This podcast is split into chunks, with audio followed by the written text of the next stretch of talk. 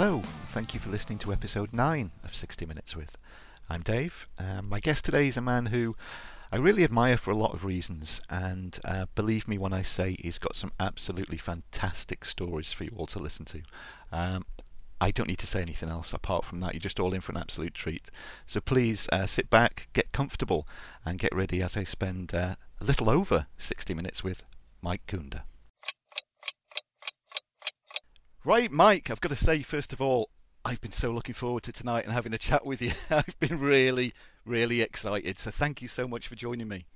Oh, you're welcome. Thanks, David. It's really great talking about anything Stallone related. It's a great common denominator between us fans. Oh, yeah, it sure is. And I guess you've been busy recently because, of course, Sly's been in and around Philadelphia filming for Creed. Oh, my God. Has he ever? Please, let's kick off with that. Tell us whatever you can about that. Yeah, he's like a whirling Tasmanian dervish all over the city.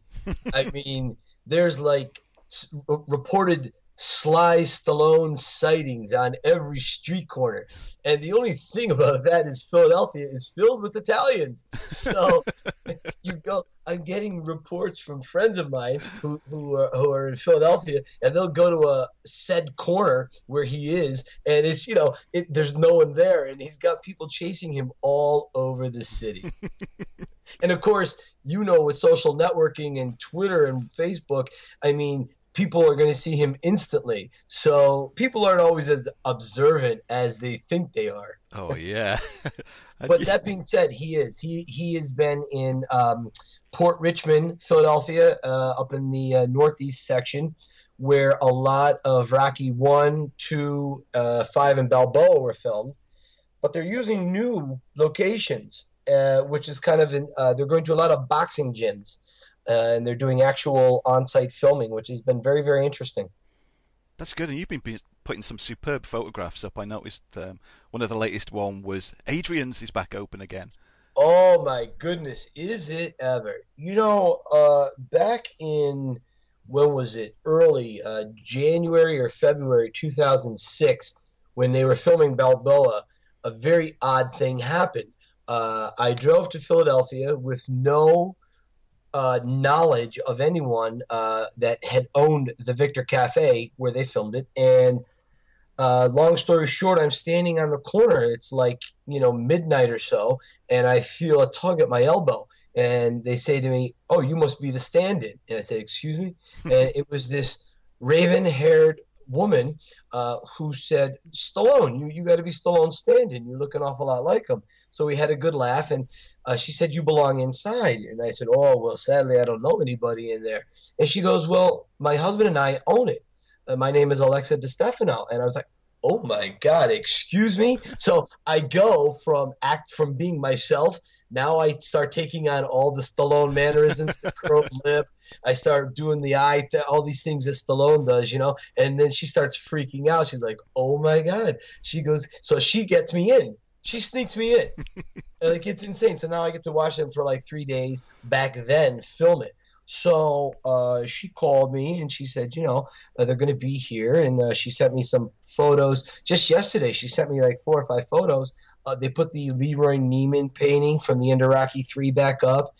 And I think they're going to be using a different side of the restaurant, one that we haven't seen before. So that's kind of interesting. Yeah.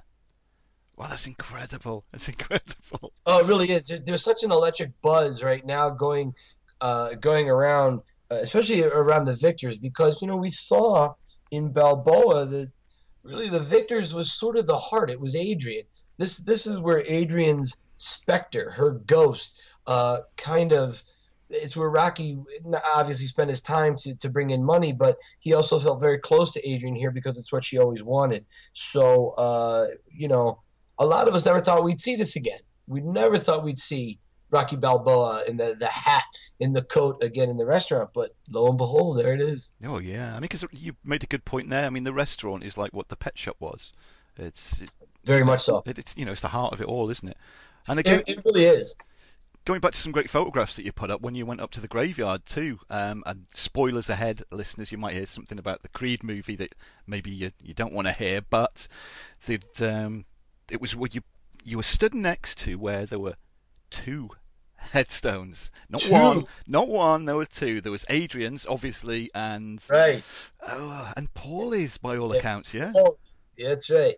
The old Paulie's in that big meat house in the sky, you know what I mean? Yeah, it was amazing. I was giving a tour. I don't know if you know this, David, but I give Rocky tours, Rocky film tours to people. They come from all over the planet, and we go to all the filming sites. Well, the cemetery, it's the Laurel Hill Cemetery in Philadelphia. That's one of our last stops before we go to the Museum of Art steps. And they had been filming there the day before. So we missed Stallone by literally about 16 hours. But what they did, they have two spots, just as you said, for the first headstone, which is Adrian's, which is it's where it's always been. And then right next to it, they have a little smaller spot dug for Paulie. So the headstones themselves were in a storage facility on the grounds. But the gentleman, the two guys from Scotland that I had with me on the tour, we were all like blown away, because they were bringing the headstones back in a few days to continue filming. They just wanted to make sure nothing happened to them, before they finished their film. Sure. So we were quite taken and impressed. And the three of us just stood there like 11-year-old boys, just staring at these little rectangular 6-inch deep slots where the tombstones would stay, you know. And it was remarkable. And then we knew, there had been rumors that Paulie was going to die. Maybe they were saying that Rocky's son was going to die. But Stallone had let something slip in an interview about 6 months ago that Rocky Jr. had moved on with his life. He's doing his own thing. And that everyone Rocky knows is gone. And that came from Stallone's lips. So when we saw the second headstone, and someone else online had mentioned that they were pretty sure Paulie is gone, it makes perfect sense, because Paulie should have been dead a long time ago. Yeah, that is a good point. I mean, obviously people are upset about it. There's so much over all different forums, but like you said, rightly so, Paulie would have died like a long, long time ago, way before now. Oh my God, totally. I mean, the horrible life that he lived, his negativity, all those factors would just sort of eat a person alive, which we saw in Balboa. We saw the guilt he had over treating Adrian so bad, and that he says he's the one that should have died. And, you know, this is life. I mean, like you just mentioned a great point. There are so many forums out there, and a lot of people are very upset. Now, there's two that I subscribe to that I am religious with visiting, the Stallone Zone and TotalRocky.com. These are the two greatest Sylvester Stallone / Rocky websites I think any fan could visit, and it's a mixed reaction there. It really is. I think a lot of people are looking at this in one way. It's a bit of a cash cow that they don't understand why Rocky's doing it again.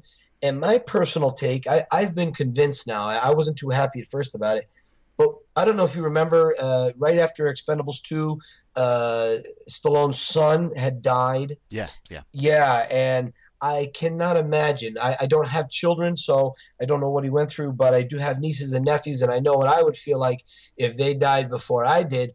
So imagine riding that wave, that massive crest. He's had two great franchises, Rocky, Rambo, and then The Expendables, and he's riding this unbelievable high, and all of a sudden he's been told his son is dead. I can't imagine. So I think he's been carrying that beast around inside him, and I think this new Creed is going to be a way for him to exercise that and move on. Yeah, I think it will. It's definitely going to be, well, from the sounds of it, a very gritty film. You know, it really does. I've been I'll keep the spoilers to myself, but I've been finding out more and more from my contacts around Philadelphia, and I've seen some footage that's been leaked out, and I'll tell you, it's got legs. It really does. I think this is going to be, and we have to remember, David, it's Creed 1, not Rocky 7. Yeah. Good point. Yeah. What about you then, Mike? Tell the listeners about you, a little bit about yourself and where you grew up, and then obviously how you got to be a Sly Stallone fan as well. That's an odd story. There's lots of tears, schoolyard bullies, and costumes. Oh, I'm intrigued already now.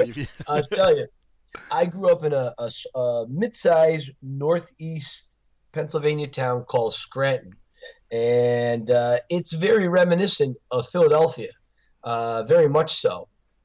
And when I was a boy, I had problems in the schoolyard, like most kids do, with schoolyard bullies. So I wasn't much of a fighter. I was scared of my own shadow. And I remember one particular Halloween, my parents bought me one of those old-fashioned Superman costumes, the good kind, the kind that were material, not like that vinyl-y stuff that they have today. Oh, yeah, that's terrible. Yeah, that stuff today catches fire like on a blink of an eye. And this is like heavy, like shirt cloth material. So I would wear this Superman costume at like 9 years old underneath my clothes to school, and I thought, because Superman was a great influence on me as a kid, as it was many kids, I thought if I wore this Superman costume, I would find the inner strength to ward off the bullies in the schoolyard. Mm-hmm. Only I didn't. See, what happened? There was, let's see, what name can I give this guy? Let's see, I'll call him Larry Dickman. That's a good name. Larry Dickman had issues of his own. And one day, Larry walked over to me, and he just kind of pulled real hard at the coat and shirt, ripped it off, and underneath unfurls the red cape down to my knee. I mean, it was embarrassing. Schoolyard children. I mean, try living that down for the next 10 years.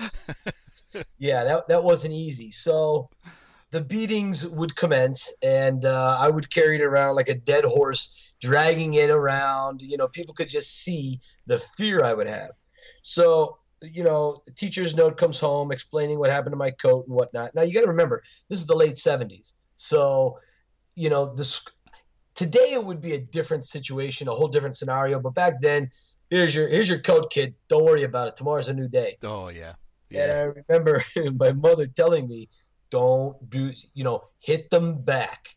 Don't back down. No matter if you get, you know, bounced out of school for 3 days, don't worry about it. So fast forward now to 1979, and I'm 11 years old, and I see Rocky on television for the first time. And when those big white letters came across the screen, it just captivated me. That big Bill Conti score, I was like Frankenstein, live wires to the electrodes on my neck. I was never, ever the same. And the next morning, I remember talking to my mother and father at breakfast about it, and everything fascinated me. The gray sweats, the grease pencil on the back, Italian Stallion, the raw eggs, everything. And my father thought that maybe I would learn something from the boxing, the fighting. I would draw some strength from that. So several bully beatings later, my grandfather got wind of things, and he called me up to his attic, and it was at night, and there was a light bulb hanging, and I go up the stairs, and he's standing at the closet. And he's got a cigarette hanging out of the corner of his mouth. And he says, "Mikey, come on over." He goes, "I got something I want you to try on." So he pulls down a hat box, and he pulls out this black fedora, very reminiscent of Rocky's. Mm-hmm. And he goes, "Here, try this on." So I'm not really in Rocky mode. I'm not thinking about that. So I try it on. I was like, "Well, it's nice, Grandpa. I don't really wear hats." And he goes, "Try this on." And it was his old black leather jacket that was very reminiscent of Rocky's. And I'm, of course, swimming in it. My grandfather had big shoulders, you know, and I'm like this kid. So he pulls a sheet off of an old oak mirror, a standing oak mirror that he had to the side. And I look at it, and I said, "My God, that's it. You're Rocky Balboa." And I wore that hat and coat with me to school in between class. And I might as well have hung a sign around my neck that said, "Unaware fool." I was a bigger target for bullies than ever. So, you do at some point develop a sense of how to throw some fists to a degree. And my mother was right. You know, you throw a few punches and they back up after a while. They not that you're going to win and not that you're going to beat them, but that, you know, when you're an easy mark, you're an easy mark. But when they got to earn your milk money or earn your lunch, well, you know, bullies don't like to earn things. They like to take things. You know? Yeah, I totally agree with that. Totally. Yeah, and that was the genesis. That's really where that all came from. And then I just grew with it. I would look for similar gray sweats, and I rode on the back Italian stallion, and I would get the Chuck Taylors and the black beanie cap I would wear. And before school, I would run through the streets of Scranton at like 4:30, 5 o'clock in the morning. I'd swallow the raw eggs. And, you know, people would look at me, and I was just this like frail little 13-year-old kid running 6 miles before school in the morning. And it was a very, very bizarre situation. And my father, he would watch me from the second floor window as I would jog down the street. You know, he would say, Jesus, this kid is going to end up in an insane asylum, or, you know, he's going to be some type of an actor or something. I don't know. But they always gave me room to fly with the imagination. And so, you know, that went for quite some time until I grew up around 26. And, you know, at that point, I had to say, okay, well, you know, I'm dating someone very special now.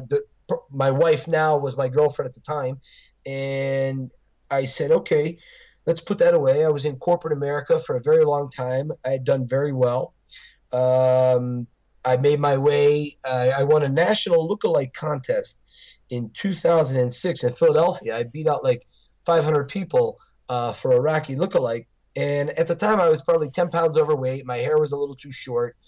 But it all somehow worked. And I was asked to do a March of Dimes charity for premature babies.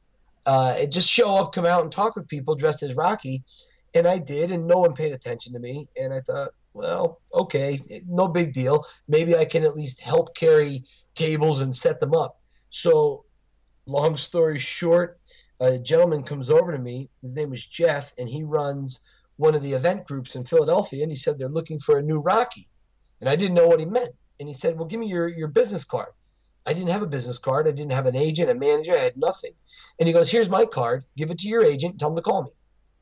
Mm-hmm. So my wife, who understood far better than I did, she put it all together rather quickly what was happening. So I got a friend of mine who was actually in the business, Chris Wiseman, and he became my manager and looked out for me. And on a handshake, we sealed the deal, and we started getting gigs. And next thing you know, it's nearly 10 years later, and I can't tell you how many hundreds of gigs I've had and how many people I've met. I don't know, hundreds of thousands. And it's been an absolute blessing, David. Absolute blessing. It must be so fulfilling to be able to do something like that. Fulfilling, times a million. It's incredibly humbling, to say the least, because everyone knows you're not the guy. They know you're trying to kind of carry the mantle or keep that Rocky spirit alive, which I believe in so deeply. So, you know, I never really thought I looked like Rocky. I never really thought I sounded like him. But something happens.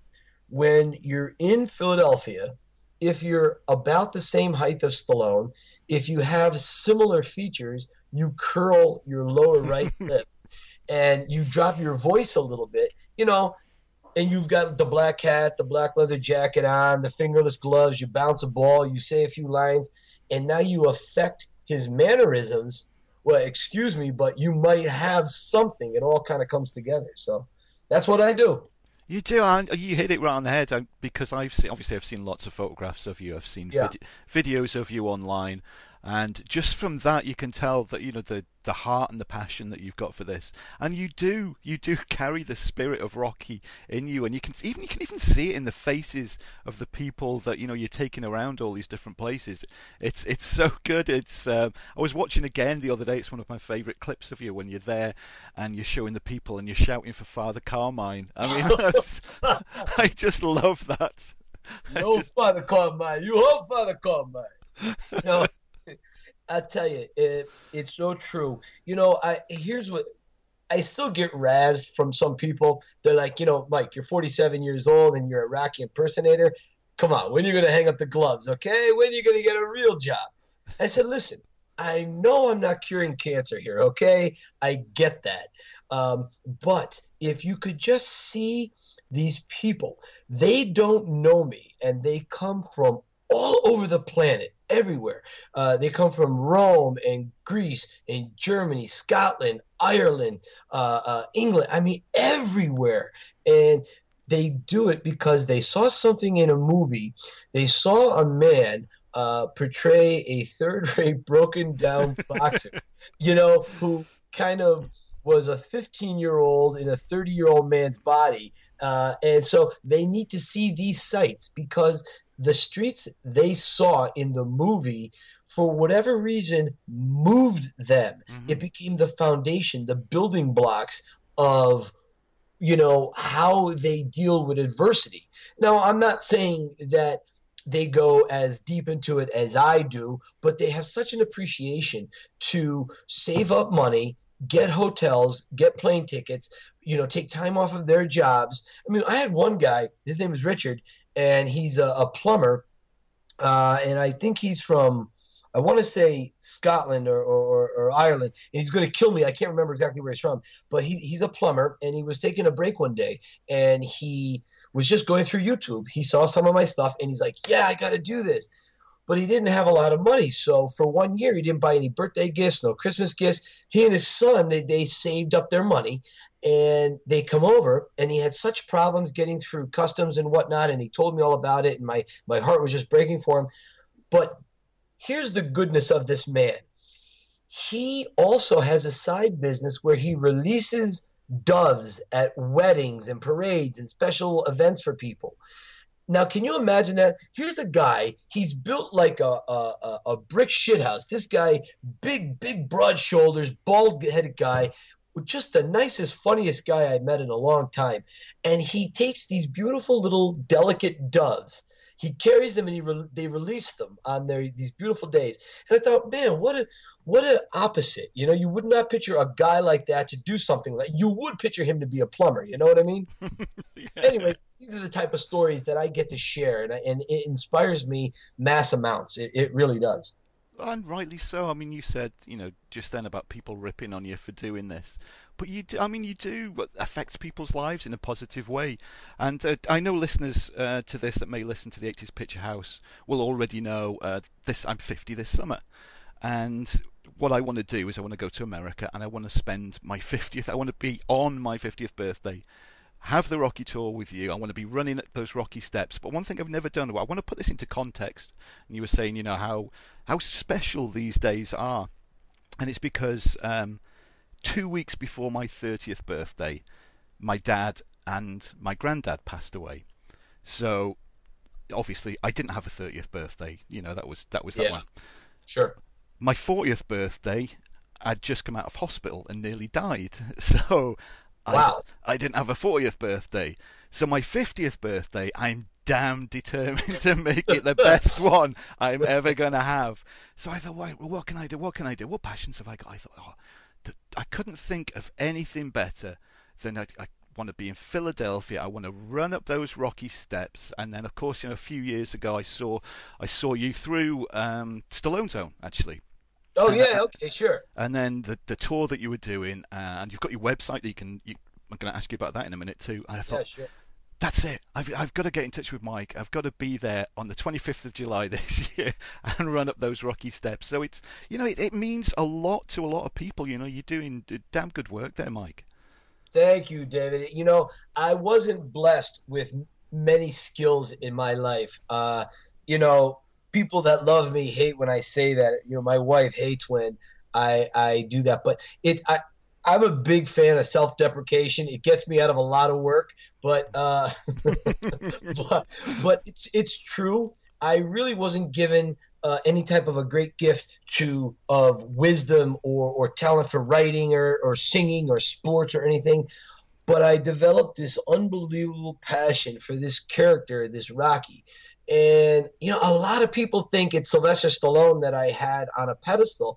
And although I, you know, respect the hell out of the man and admire him, you know, the man is human. He falls to the same fears and faults and quirks that we all have. But it was always Rocky I had on a pedestal. I always thought Rocky is the best of things in all of us that we could be, that we could achieve to be if only we just tried. That is my single. If I had one mantra to go by, if I could create a coffee mug, just try, because you're going to fail, you know, and you should welcome failure. I failed. I was just telling somebody the other day, I must have had 25 jobs inside of a 10-year period. I got fired from most of them. I failed miserably, but I kept going. I didn't go and collect, you know, some welfare and never do anything with myself and just kind of lay there. I picked myself up. I said, okay, that didn't work. What's next? And I just, when I see that in people, Rocky, you know, brings that out.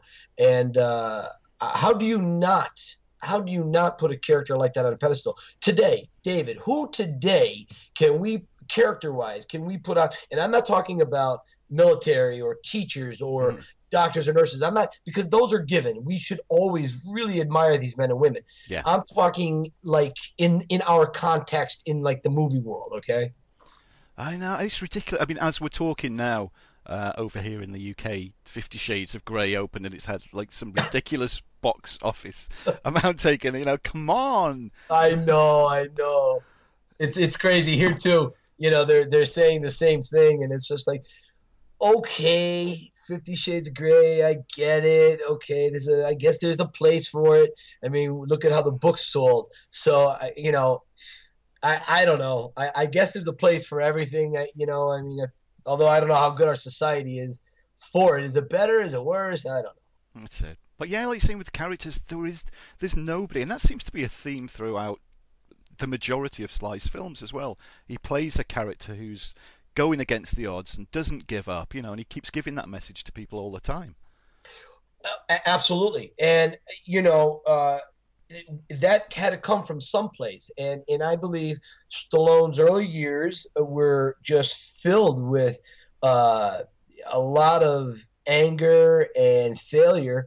And I think, you know, Stallone says it best, you know, when he was unemployed, in 75, I think it was, he said he went to see Chuck Wepner fight Muhammad Ali. And I don't know. I mean, are you familiar with Chuck Wepner? Yes, yeah. Yes, of course you are. Those who aren't familiar, you know, he's the Bayonne Bleeder who was picked to fight Muhammad Ali for the title, and he wasn't given a shot. I mean, he wasn't given much opportunity or a chance to win.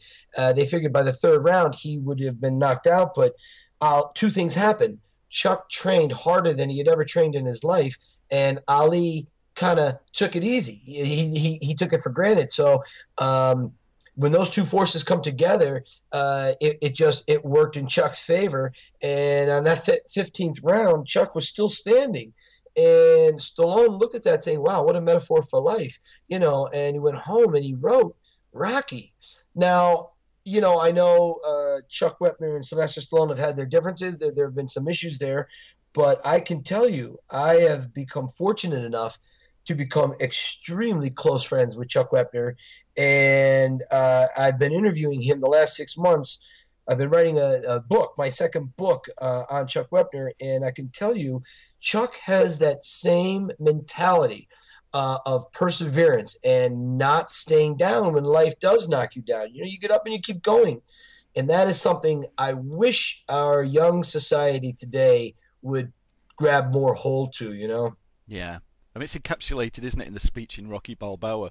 You know, oh, yeah. It ain't how hard you hit, it's how hard you get hit, keep moving forward. It's all about that.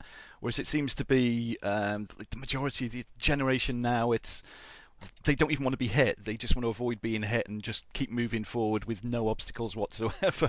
It's totally different. David, you nailed it. I mean, I see it all the time.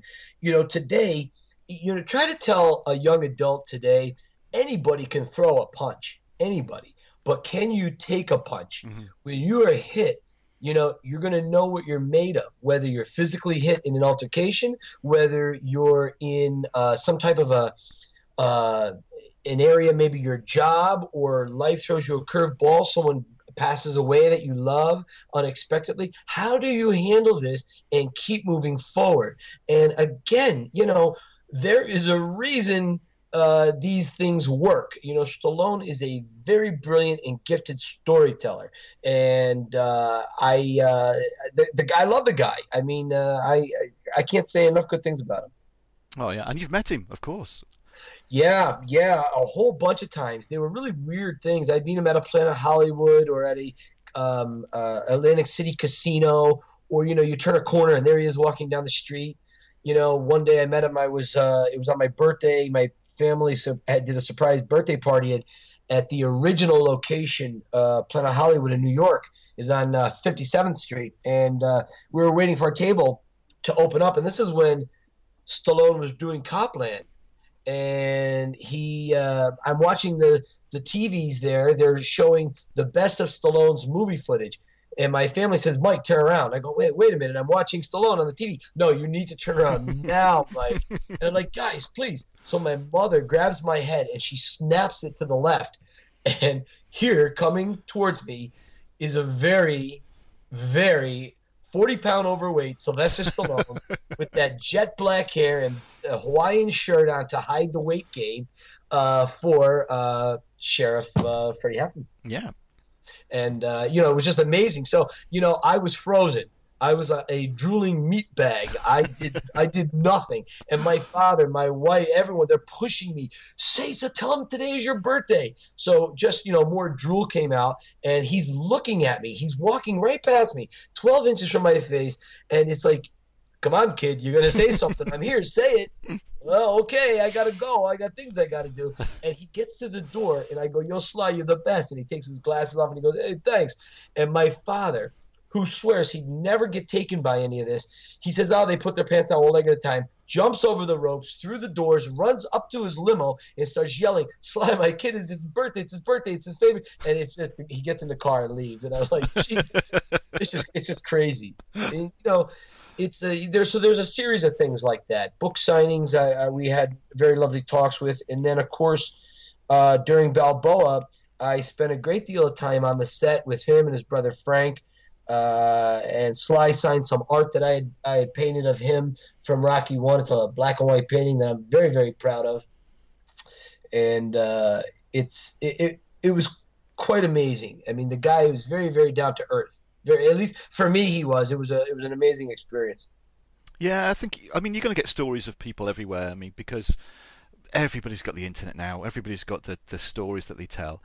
You know, a guy like this, as with everybody, you can't be 100% all the time and expect to, you know, to welcome everybody. You're going to catch people on bad days, like you do everywhere. Absolutely. But it seems to be on the whole, he's a nice guy and is appreciative of his fans. I think. From again, this is just all hearsay, but it's. I think maybe the 80s was when his ego was at the biggest, and he might not have had the amount of time now. But I think one of the things, you know, as you get older, you sort of appreciate things more, and he does. He seems like a really genuine guy. Yeah, that was my takeaway, and he has said that himself. You know, his ego raged out of control in the 80s, and I mean, you know, who of us are ever going to know that life? What that's like. And I think you're absolutely right. I mean, I know myself. I'm a really nice guy. I really get along with everybody, but there are days I am just miserable. You know, I don't have it to be on. I just want to be left alone. I don't want to wash my hair. I don't want to brush my teeth. Let me just stare at a spot on the wall. But here he makes commitments. So maybe he wakes up one day like that. And everybody, they want a piece of Rocky. They want a piece of Sylvester Stallone. And he just wants to go get it done and come back. I mean, I understand. It is, yeah. I mean, number one on my bucket list, which has been for ages, is I want him to autograph my Rambo tattoo. And then I can have it tattooed over. That's. Oh, do you have a Rambo tattoo? I do, yeah. It's been my goal in life for a few years now. And I I'm not going to give up. I'm going to keep moving forward. Nothing's going to stop me until I get him to autograph this Rambo tattoo. Oh, that's fantastic. That's fantastic. You know, one of the guys over on the Stallone Zone, his name over there is Raven on the boards. Oh, I love this guy. He's one of the moderators, and you probably know who he is. He just got two on both forearms. He's got the Rambo, the first blood knife, and then he's got the Rambo 3 knife on the other one. It looks amazing. Great. It's amazing. I showed my wife, and I'm not even a tattooed guy. Like, I don't have any tattoos, but my wife was like, oh my God, how mental do these people get? I said, no, you don't understand. You know, this is a form of art, a form of expression. Yeah. I said, this is amazing. And it's just like, you know, it's the amazing thing about today is that you see it everywhere. That's it. I mean, I was lucky enough to meet him, Raven, as well, last January. I went down to at the show, the Stallone show there. Yeah, down in London, an evening with Sly. Yeah, a load of us. Isn't Raven a great guy? Oh, he is so. You know, you meet people online in forums, and you sort of get a mental picture of what they're going to be like. Right. And he was just how I pictured him. He was so friendly. What a great guy. But it was a great night. Even before the show, like a load of us from the Stallone Zone met up in a bar in London before it started. Did Tony go? Tony Maltabano? Yes, yeah. Was he there? I love Tony. It was really good. I got to tell you a funny thing about Tony. He actually was really my first Rocky tour. Like, not even... He had come to America, I think, for a bodybuilding show. He wasn't competing, but he had friends in it or something. So he was in New York, and I happened to be in Philadelphia. My niece was going to school there, so we were there visiting. And so we went down, because I live outside of Philadelphia. So Tony took a bus down. I met him at the station, and then we drove him around to all the Rocky sites. So we're up in Fishtown, and that's Kensington, northeast Philadelphia, where they filmed Rocky's apartment, the pet shop, the gym. And I'd never been in Rocky's apartment before, 1818 Tusculum Street. So Tony has like a big set of balls on him. You know what I mean? He really does. Like, I would never have gone up to the door because I'm much more reserved when it comes to that. So he knocks on the door. We start talking to the owner. The owner invites us in. We're in like Rocky's apartment, and like Tony, we got it all on film. And Tony turns to the camera and he's like, "Wow," you know. And so Tony really inspired me to do this, and so that's when I took it and I just kept going to the next level with it. So I really owe Tony a massive thank you. Love you, Tony, if you're listening. You know it, brother. I miss you. I hope to see you soon. Oh, it's a good community over there as well. It really is. It is. Yeah. Good. Did the owners then of 1818, did they realize where they were living before this or not? Oh, yeah. They didn't realize what they were in for, though. The husband was a very nice, very gracious guy, very inviting. Come on in, walk around, need to use the bathroom, want a coffee? He's that type of guy. The wife, she was nice but guarded, and she was like, okay, you people can go now. But the guy was really charged, and he was telling us stories how people stop by and make all different offers. Like, there was a limo pulled up one time, and these, I don't know if they were Chinese or Japanese, but they got out and they asked for $1,500. Could they sit in his TV room and watch Rocky? That's brilliant. $2,000 for the front door. $1,500 for the screen door that he puts his arm around when he's on the date with Adrian. You know, I mean, just... asinine things, you know. And then you get the bad side of it. You get drunks 3 o'clock in the morning smashing beer bottles. Oh, come on out, Rock, you ain't so tough. Oh, and it's just like, really, are you kidding me? Because that section of town, Kensington, is like the murder capital of Philadelphia. Like, it's a very, very bad area to go. So, you know, that's why I usually like going on Sunday mornings when the riffraff is still in bed, you know, so we're in and out before they get up. That's good forward thinking, doing it that way. Yeah, oh yeah. How many different places do you go to on the tour? Let's have a little chat about your tour. Well, I tell you, the tour is really fantastic. You know, it's the Yo Philly Rocky Film Tour. You can Google it. It's starting to get some traction. The thing I like about this, there's probably about 75 locations. Filming locations. Now, we don't necessarily hit all of them. What I usually do is I have, either through email, Facebook, whatever, I have in-depth conversations, and I get a feel for what you want to see. In other words, Are you a Rocky II fan? Are you a Rocky I, Rocky V? Whatever it is, I try to tailor the amounts, those locations. Some of them overlap, so that's good. And then what we have time at the end for, then we fit in. There are some standards that we always hit. We always hit the Rocky Steps. I try my best to always hit the Victor Cafe. Because I'm such good friends with them there, what I do is I give them like a little heads up, and the owner would usually come over, open up for me when there's no one there. We have the run of the place. I show them down in the kitchen where Rocky hung his hat, talk to Spider Rico. I take them around. I show them the trophy room and so on. And then the owner tells them a little bit about what it was like working with Stallone. And we go to the Italian market, and we hit a lot of the sites like where Rocky bought the tiger jacket in the window. So we'll go there, we'll take a look, take pictures. And some of it we drive through many of the locations. Some locations we park and get out at, like Mickey's Gym and the Pet Shop. We get out, we take a lot of pictures there, and I tell them a lot of history that I knew, a lot of really rare facts, things Sylvester Stallone had told me, that I kind of pass on to people. So it's really interesting. And the whole time I kind of have my black fedora and the coat on, and I kind of get in that whole Rocky mode. So it's like, you know, if Rocky was alive today, if he was real, you know, what would he look like taking you on a tour of his old haunts? You know what I mean? Yeah. And it's a lot of fun. And invariably, you know, being dressed the way that I do, it attracts other people. So if we're at the steps or we're in Center City and we're walking around, you know, people usually come over, and it becomes a bit of a freak show. So usually the people on my clients love it. They just snap pictures, and they're telling their friends, you're not going to believe it. We got this whacked out guy who thinks he's Rocky, and he's taking us to all these places, and he's making us laugh, and we have a lot of fun. And the tour is usually 3 to 4 hours, depending on traffic, you know, and if we have a lot of time, we squeeze in as many sites as we can. And all the details are on the website, of course. Absolutely. You can look it up. It's all right there. You can find everything in great detail. A lot of pictures from a lot of my clients, happy tour goers. I have a link for my book, Cue the Rocky Music. And, you know, I'm only 47, and when I wrote it, you know, it was in 2008. In 2008, I started writing it. And you might say, well, geez, you know, you're not really anybody famous. You know, what are you doing writing a memoir? And I thought, it's a memoir in the sense, it's not every aspect of my life. It's just everything that kind of revolves around Rocky and how it led me to being a Rocky impersonator. Mm-hmm. Like when I was in high school, my biggest fear was finding a job. I didn't know what I wanted to do with myself. In my senior year, all of my friends they knew college or trade school or whatever.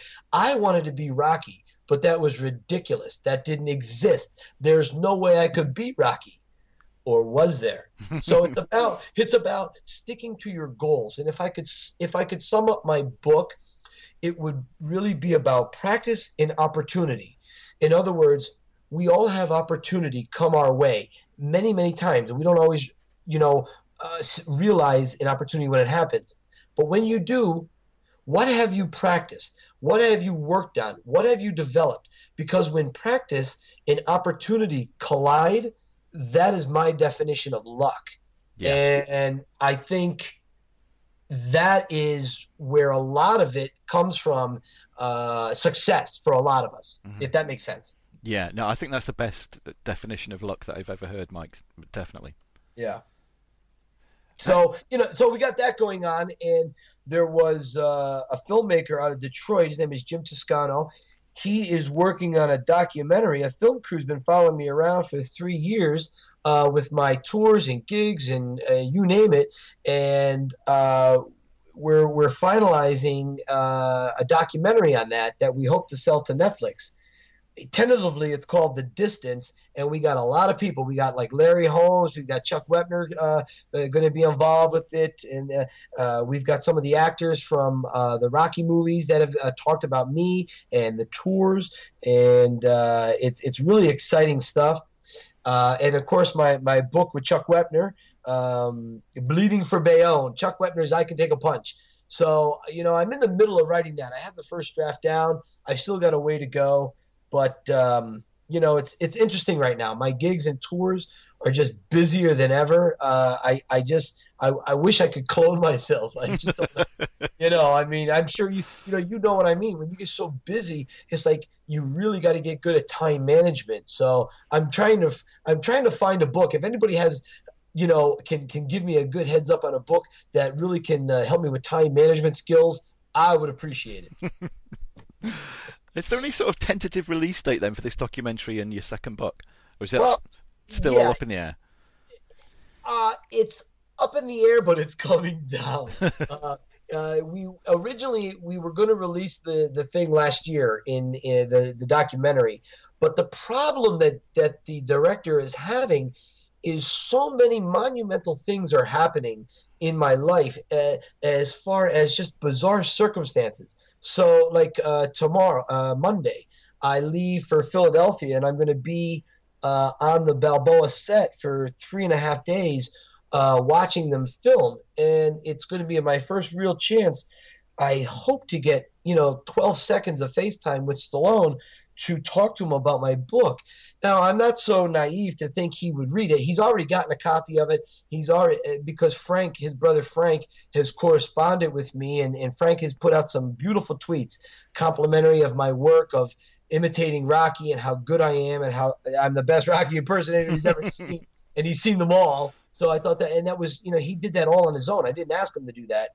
So I just want Sly to know that writing that book was the most poetic way I could think of thanking him for all of the inspiration he'd given me. So maybe with Creed, I think the director and I just spoke the other day. I think he'd like to try to have this documentary released around the time Creed is released, maybe by Thanksgiving, to build on the buzz. There's going to be a lot of Rocky buzz. Oh, yeah. And Chuck Wepner, his movie, they just went forward. In about a month and a half, they're going to start filming The Bleeder.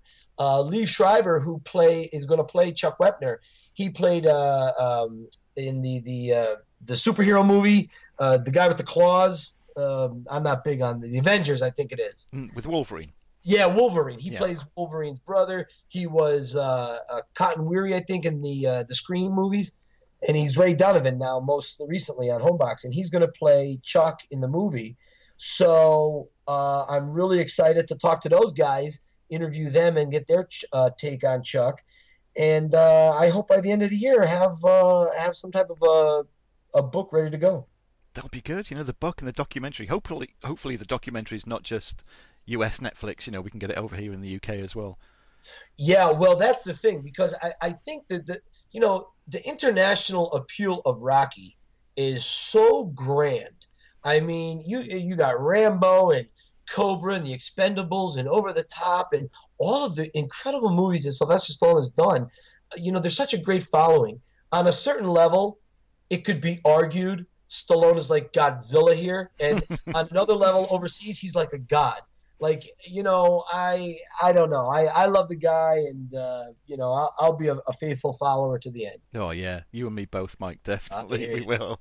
And you mentioned Frank as well. I mean, Frank's such a great guy. We were lucky enough to have him as a guest on H's Picture House and spend, you know, a wonderful hour and a bit with him. And he's just, you know, he's always got so many great stories to tell, as well as Frank. Frank is something else. I'll tell you, when I was on the set in 06 in the restaurant, I had such a wonderful conversation with Frank. But, you know, the thing was, I didn't want to hit Frank over the head with Sylvester. I wanted to genuinely know about Frank Stallone. I talked to him about his childhood, what it was like growing up, his bands, Valentine, what it was like for him musically today.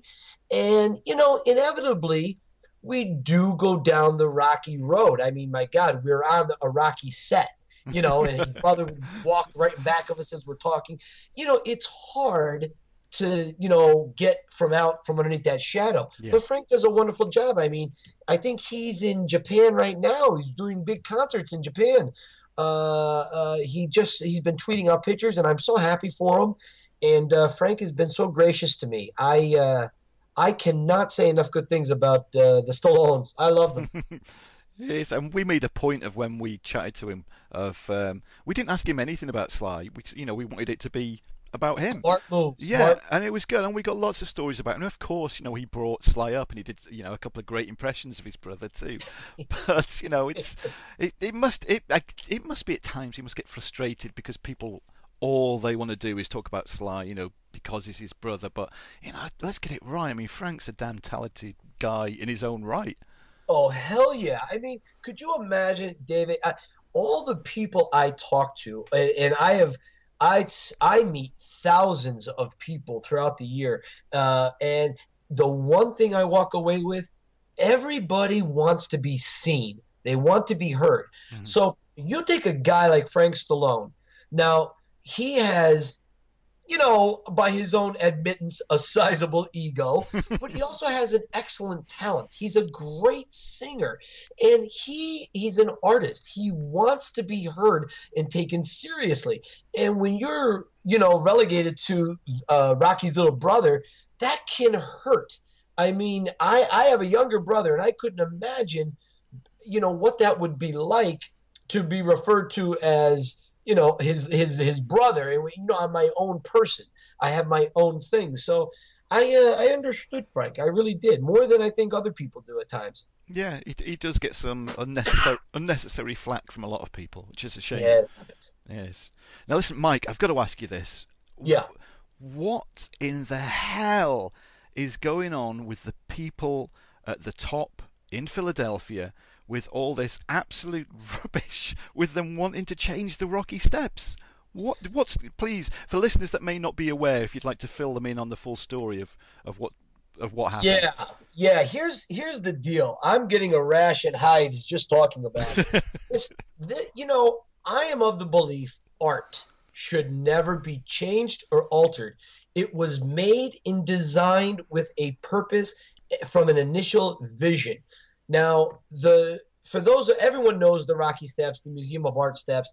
There is a very small, very minute group of people, and by small I mean like 6 or 7 people in Philadelphia, who are on the board of directors of the art board there, and they are doing a massive renovation inside and underneath the Museum of Art. So that's going to happen regardless.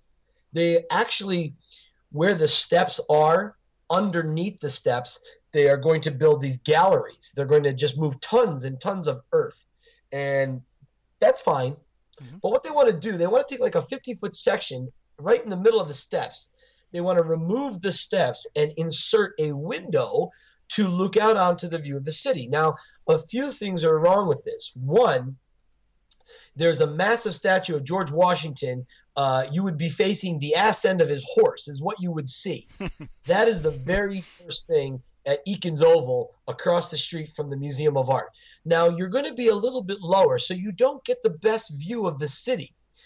I say, why not walk around to the front? Let's not be so lazy. Let's get out and see the entire view, a full like 180, literally. Why are we destroying these steps? The building, it's like the building, the Museum of Art, if anyone's not been there, please Google it and look at the images, the artwork, the columns, the bricks. It is so amazingly beautiful. Well, they want to alter this. Now, they have an architect, Frank Gehry, and he did a lot. He's in his 80s, and he did supposedly some wonderful art in Europe. I saw it, and I don't think it's all that wonderful. That's just my opinion. I think it looks like trash, but that's just me. So it turns out, David, I just found this out a little while ago. It turns out it wasn't necessarily his idea to change the steps. It was one of the members, just one member on the museum board of art board, and they said, "What would it look like if we altered the steps?" You see, they never embraced the Rocky-ism. The Museum of Art has never ever done this. So, I have a lot of friends that run TV stations, that are anchors, that are award-winning reporters. I have a good friend of mine, Mike Vitez. He's a Pulitzer Prize winner. He's done a few articles on me, and he interviewed me about this. I started what's it called with the online signature. Yeah, the petition, didn't you? You did. Thank petition. You. Yeah. Petition. See, I get so nuts over this. I don't blame you, Mike. I'm fuming myself, and I'm thousands of miles away. So we got shy of just 1,000 people signing up, and he took note of that, and so he interviewed me for it. And he said, "What could the museum do to bring more people in?" Because ultimately, they want to do away with the Rocky Steps. They want to move from Rocky Central. They want to be referred to as the Art Museum Steps, not the Rocky Steps. So I said, "Okay, well, I don't know why they want to run from something so inspirational and so beautiful, because those steps have far surpassed an actor in an old gray suit running them." Yes. People run those steps for very personal reasons. Maybe they've beat cancer. Maybe they just got cancer. Maybe they got divorced. Maybe they just got married. But they run the steps because they saw it in a movie, but they're doing it for very personal reasons. And I know that because I've talked to thousands of them, and I hear it first person. So I said, why doesn't the Museum of Art hire someone who looks like Rocky and bring them in? Now, that's not enough. You've got to have a reason to bring in Rocky fans. Now, I spend a great deal of my time there, and I'm not kidding you, daily, busloads of people pull up, they run up the Museum of Art steps, they've got their iPods on, and it's the Rocky music, they do their dance, and they get back on the bus and leave. So the museum is losing business. I said in the article, and the board liked my idea. Sylvester Stallone is a painter, and he does a lot of surreal, impressionist work. Now, as a fan of Stallone, as a Rocky fan, I would just love to see his artwork. He just had, I think last year, year and a half ago, he just had a huge art display in Russia. I say take one of the rooms in the Museum of Art, dedicated for 1 year to Stallone, put his artworks in there, but don't leave it at that. Let's go a little further. Let's go to galleries across the planet. Let's put out our feelers and say, if you have artwork inspired by Rocky, we want to show it here in the gallery.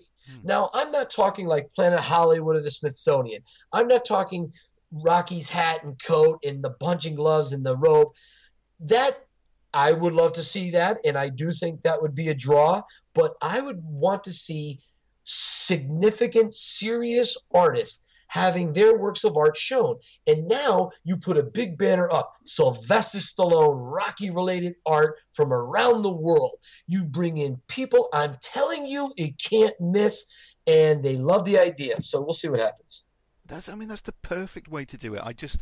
I don't understand how these people can't wrap their heads around the importance of all of this and why it should stay the same. I mean, the ironic thing, like you said, is they're a museum of art, and it's, you put it perfectly. It's not just a set of steps, of concrete steps. Right. It's a piece of art that means so much to so many people. Oh my God! I mean, let me tell you this: Sylvester Stallone and Rocky and John Avildsen, the director of Rocky, they put that museum on the map for awareness.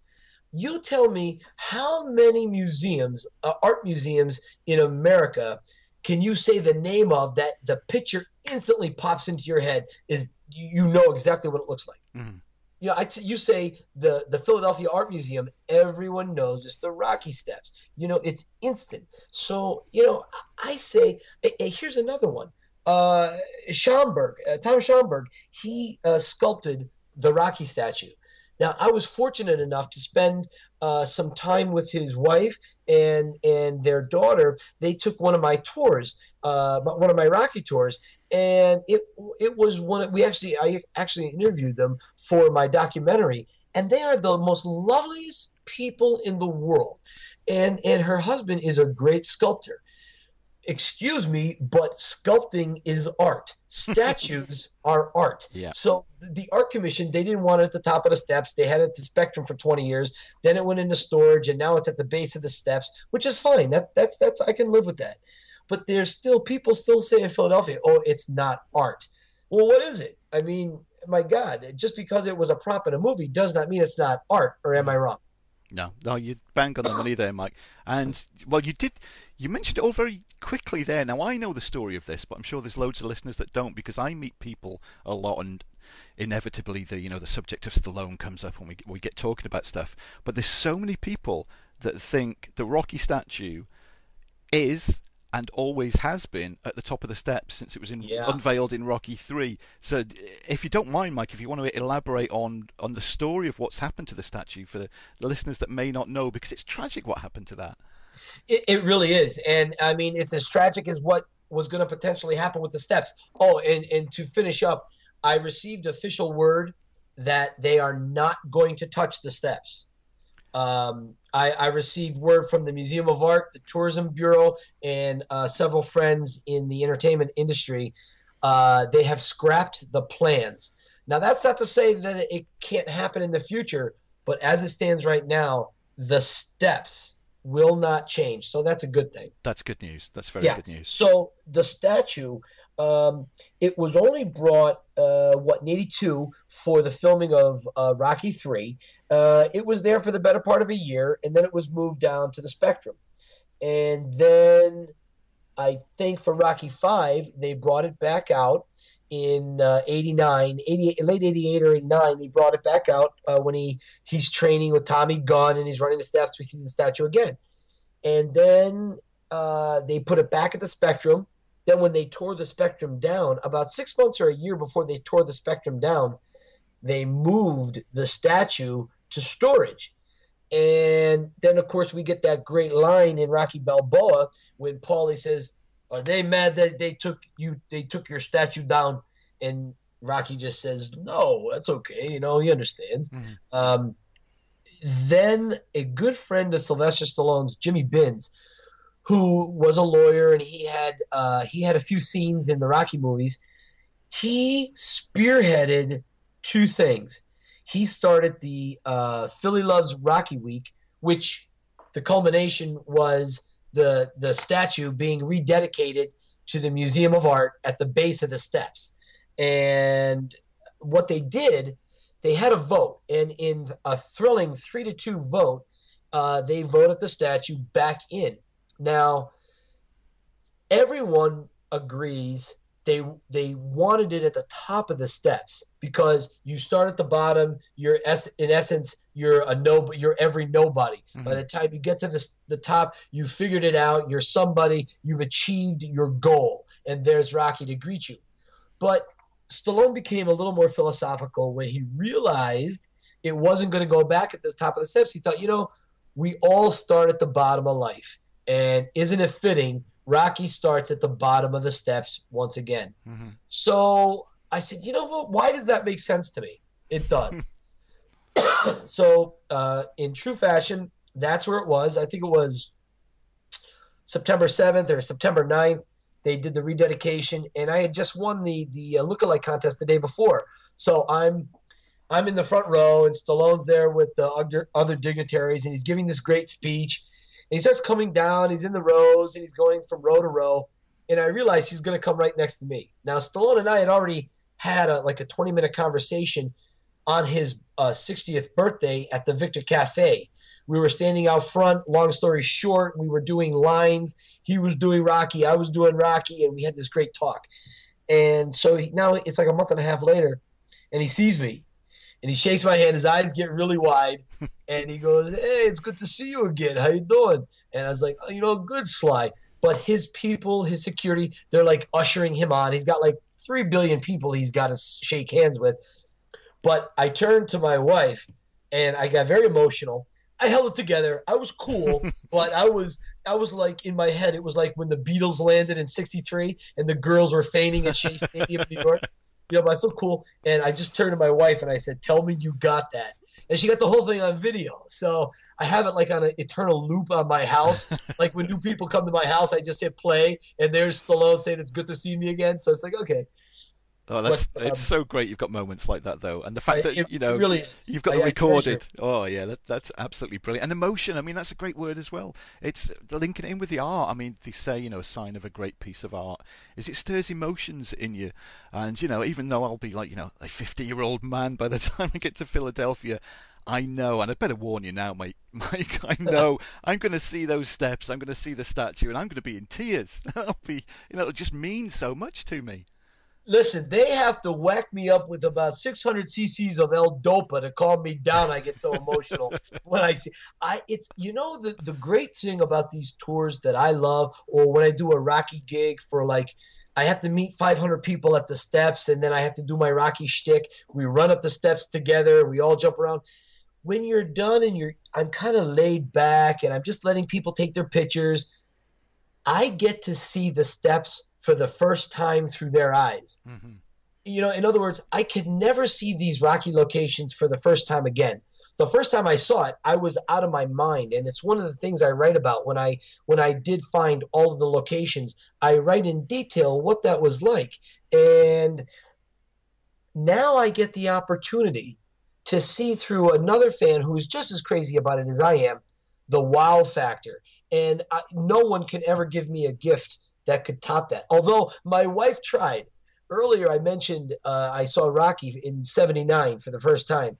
I never saw Rocky in a movie theater, and that was one of my bucket list things.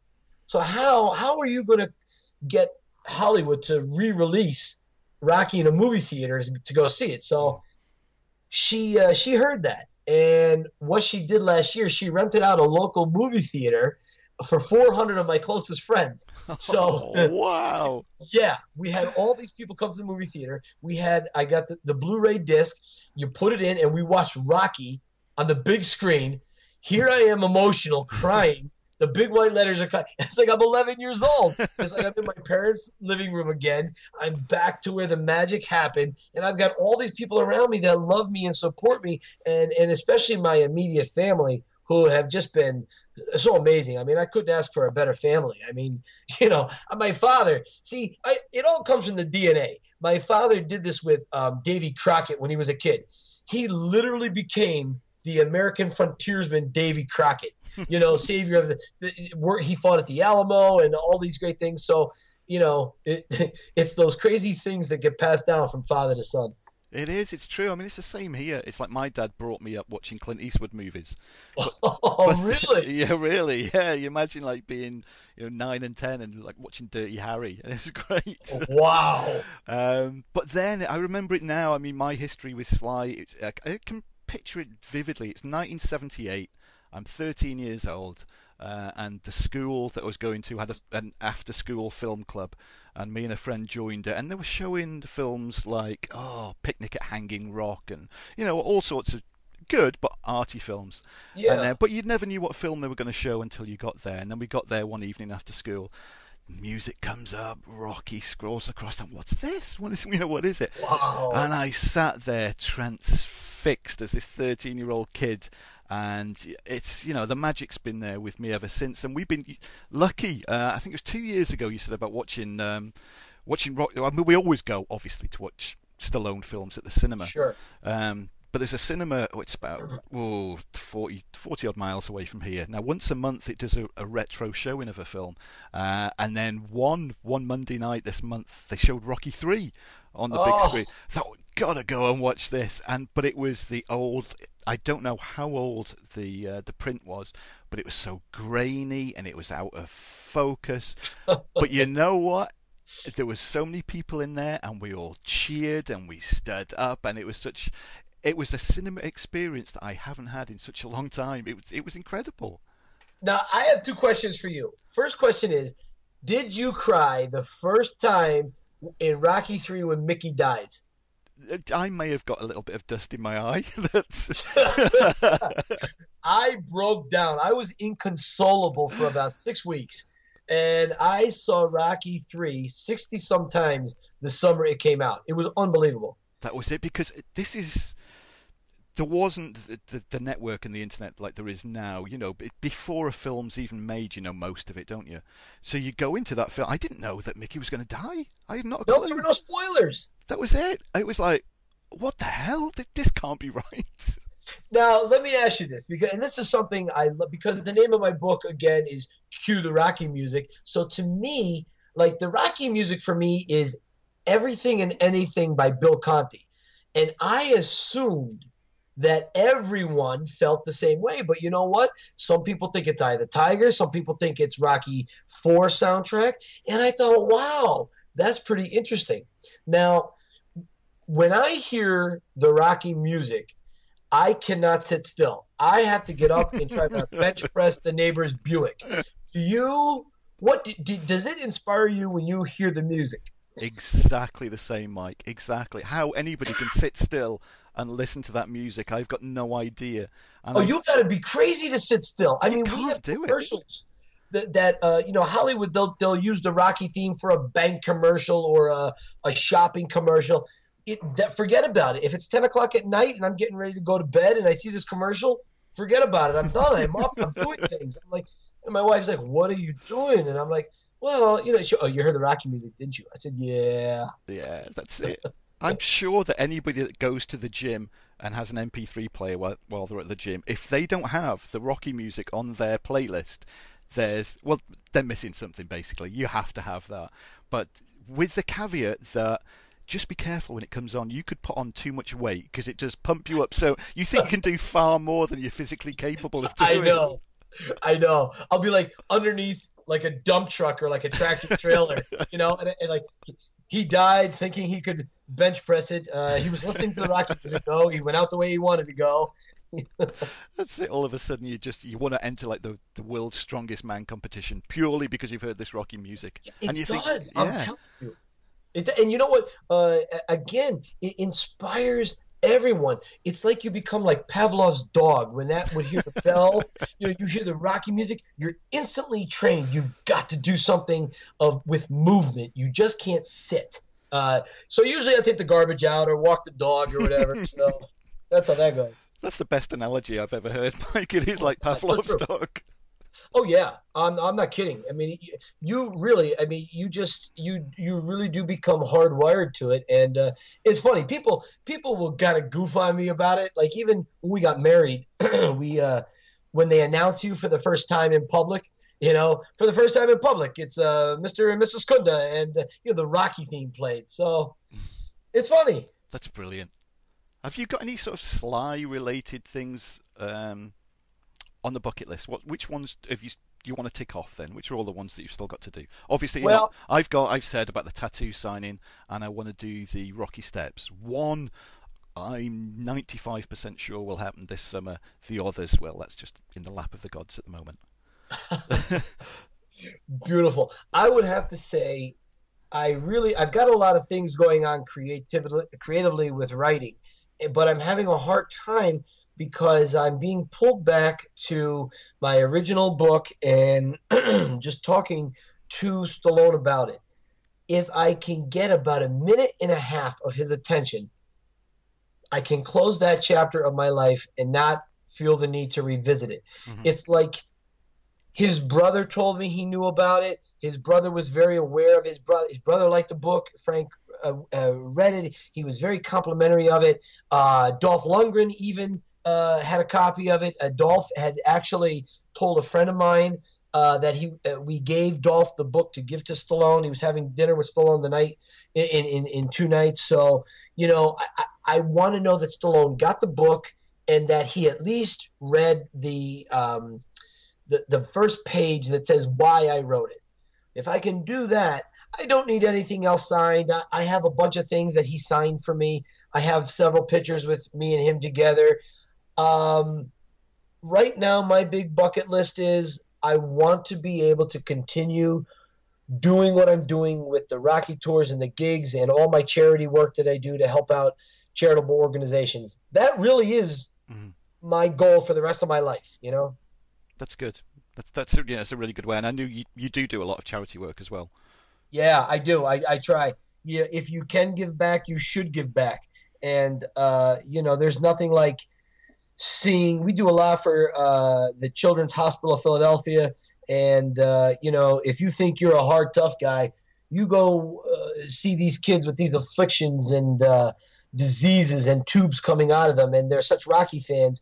And you kind of go around and shake their hands, and everyone kind of knows that you're not Rocky, but you're still bringing the best of it to them.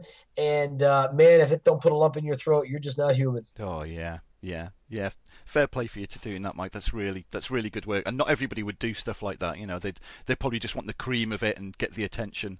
Whereas, yeah, you know, it's like I said at the start, it all goes back to the start that you do carry the spirit of Rocky, you know, and it's I'm sure listeners listening to this will definitely have got the flavour of it while listening to you. Well, thanks to you, David. I mean, I really appreciate the time and your interest, and you know, I'm looking forward to, you know, hitting the steps with you and. We'll see who does the best Rocky up at the top. I'll have to put the Rocky theme on between now and then and get in training just to make sure I can at least put up some sort of a fight. The raw eggs. Go back to the raw eggs. Don't worry about the cholesterol. Yeah, that's it. They have medicine for that now. Well, there's going to be listeners, Mike, across the world listening to this that obviously their interest has been piqued beyond belief and will want to come on the tour, and so they should. What's the best way that they can do it? Is it visiting the website? How can people go about the initial steps of booking the tour with you? Yeah, that's perfect. They can go to the Yo Philly Rocky Film Tour, which I know you got a link for, so you can put that up. Mm-hmm. They can track me down on Facebook. There are three Mike Kundas on Facebook, so. One is my mother and father. They have a Facebook account, right? So, and the other is Mike D, middle initial D, Kunda. That was set up by my editor for my book. I don't really use that one, but the one that just says Mike Kunda, that's me. And if you get my mother and father by chance, they'll send you my way. So you can get me Facebook. You can get me on Twitter. You can type in my name on Twitter, or I look like Rocky. On Twitter, that's my handle, or YouTube. Just type in Rocky Impersonator, and you will see one mentally irregular guy. You know what I mean? I'm going to make a deal with you now then, Mike, okay? Yes, sir. When, let's say when, not if, when I've come across to America and we've done the whole Rocky tour, how about you come back on the show, we have another episode, and we tell the listeners everything that we did while we were there. You're going to need 2 hours for that. I would love to, David. Are you kidding me? I always love talking to fellow Rocky fans. I mean, if I'm having a bad day, I'll go back and I'll listen to this and I'll think about it. It just renews my faith in everything. You know, how this simple broken down fighter has affected you, me, and so many others. I mean, it's just, it's wonderful. It is, yeah. And long may it continue to. Yeah, absolutely. Well, Mike, thank you for joining me. It's I said at the start again, I was excited. You've lived up to all my expectations and beyond. So it's been a wonderful evening chatting to you, Mike. It really has. Thank you, David. You're a hell of an interviewer. I've had my share of interviews over the last 10 years, and you're very, very good. Very comfortable. Well, thank you. I'm glad you felt comfortable. All right. What an absolutely superb guest Mike was, and I really can't wait to get him back on the show after I've had the trip to Philly and run up the Rocky Steps.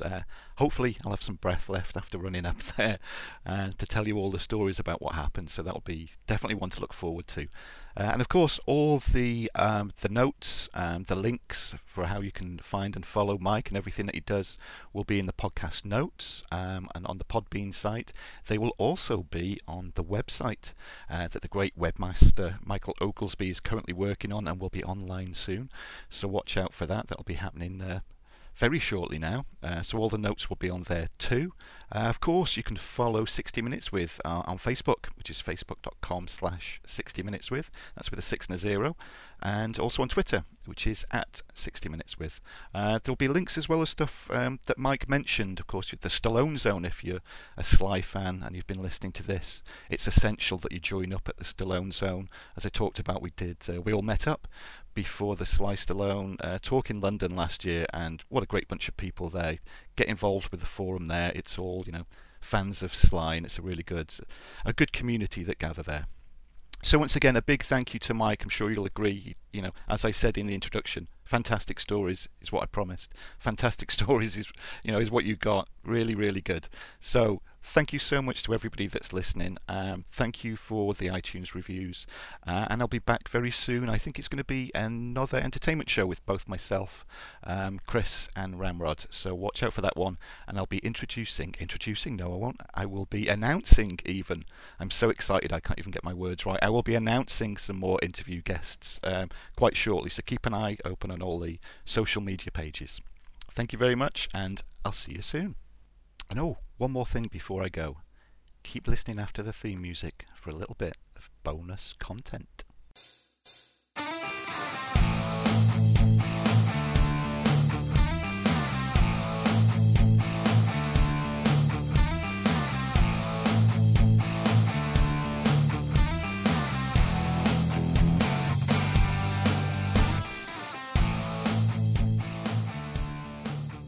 What you're describing in Wales, the little village and picturesque, God, that must be beautiful to be inspired to write.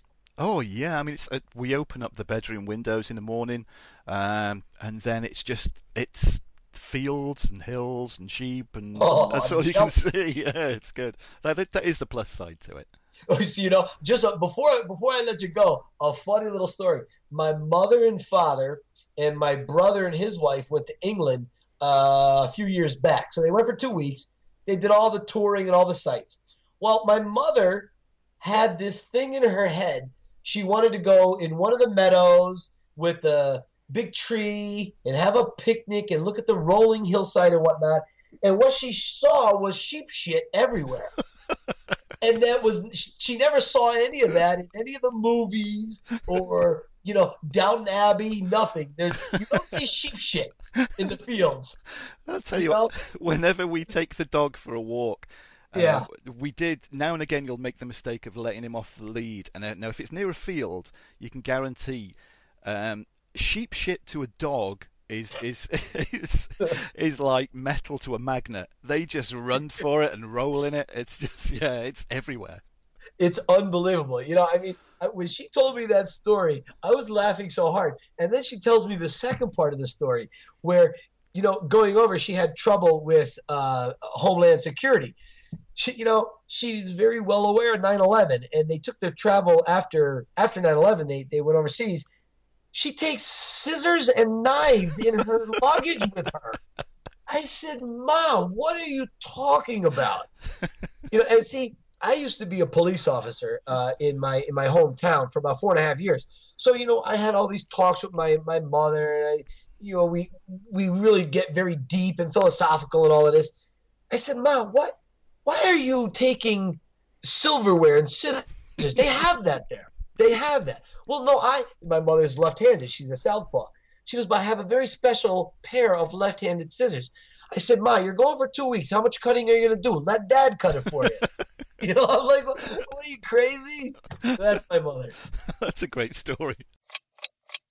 I have a friend of mine who he does B-level celebrity boxing tournaments. What he'll do, he'll take like celebrities from the 60s and 70s, and he'll throw them into like boxing matches. Or do you remember who Rodney King was here in America? Oh, yeah, the promoter, yeah. Exactly. So he had a match before Rodney King died. He had a match set up with Rodney King and Jose Canseco, a baseball player who uses steroids. So he does things like that. Well, he got into, at the local bars in Philadelphia, something called Foxy Boxing, where, yes, it's exactly what you think it is. It's beautiful women, you know, in bikinis with pillowcases filled with like styrofoam, hitting each other in the ring, surrounded by drunken assholes. And he wanted me to be the ref dressed as Rocky. And he was going to pay me, I don't know, $500 a night or whatever. Well, that's a good chunk of change for like 2 hours work.